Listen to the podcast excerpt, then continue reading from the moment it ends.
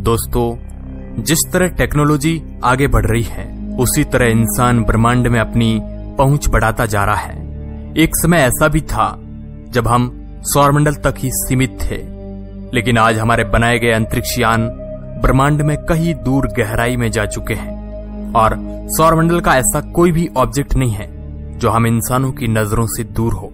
दोस्तों, सूरज जिसके बिना हम पृथ्वी पर जीवन की कल्पना तक नहीं कर सकते हैं।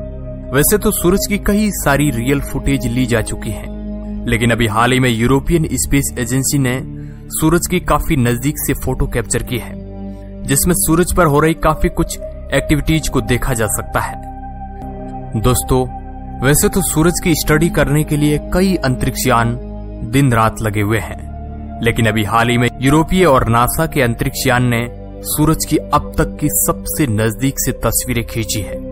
इनमें हर जगह अनगिनत छोटे कैंप फायर यानी कि छोटी छोटी आग की लपेटें देखी जा सकती हैं। दरअसल इस ऑर्बिटर को फरवरी के महीने में लॉन्च किया गया था। सौर ऑर्बिटर द्वारा जारी ये तस्वीरें वैज्ञानिकों ने अभी हाल ही में जारी की है। आपको बता दें कि इस ऑर्बिटर ने सूरज को तब अपने कैमरे में कैद किया था, जब यह सूरज से लगभग सात करोड़ सत्तर लाख किलोमीटर की दूरी पर था। यानी कि सीधे शब्दों में कहा जाए तो यह धरती और सूरज के बीच लगभग आधे रास्ते पर था। ये तस्वीरें सूरज की अब तक की सबसे नज़दीक से ली गई और हाई रेजोल्यूशन तस्वीरें हैं। अमेरिकी स्पेस एजेंसी नासा का पारगर सोलर प्रोब सौर ऑर्बिटर की तुलना में सूरज के काफ़ी नज़दीक जा पहुँचा है। कैमरों के लिए सूरज की सुरक्षित रूप से तस्वीर लेने के लिए भी करीब है। इसका अकेला कैमरा सौर हवा का निरीक्षण करने के लिए सूर्य की विपरीत दिशा में देख रहा है। दोस्तों यही कारण है कि सोलर ऑर्बिटर की नई तस्वीरों में पीले और गहरे धुएँ के रंग की लहरों को दिखाया गया है। सूर्य के इतने करीब और इतने छोटे पैमाने पर कैप्चर की गई ये तस्वीरें वाकई में बहुत ही महत्वपूर्ण हैं। यूरोपियन स्पेस एजेंसी के वैज्ञानिकों की टीम ने इन छोटे छोटे भड़कने वाले विस्फोटों के नामों को रखने के लिए एक नई शब्दावली तैयार की है। सूरज की इन तस्वीरों को देखकर कई सारे वैज्ञानिक हैरान रह गए। उन्हें लगता था कि ऐसा पॉसिबल नहीं हो पाएगा।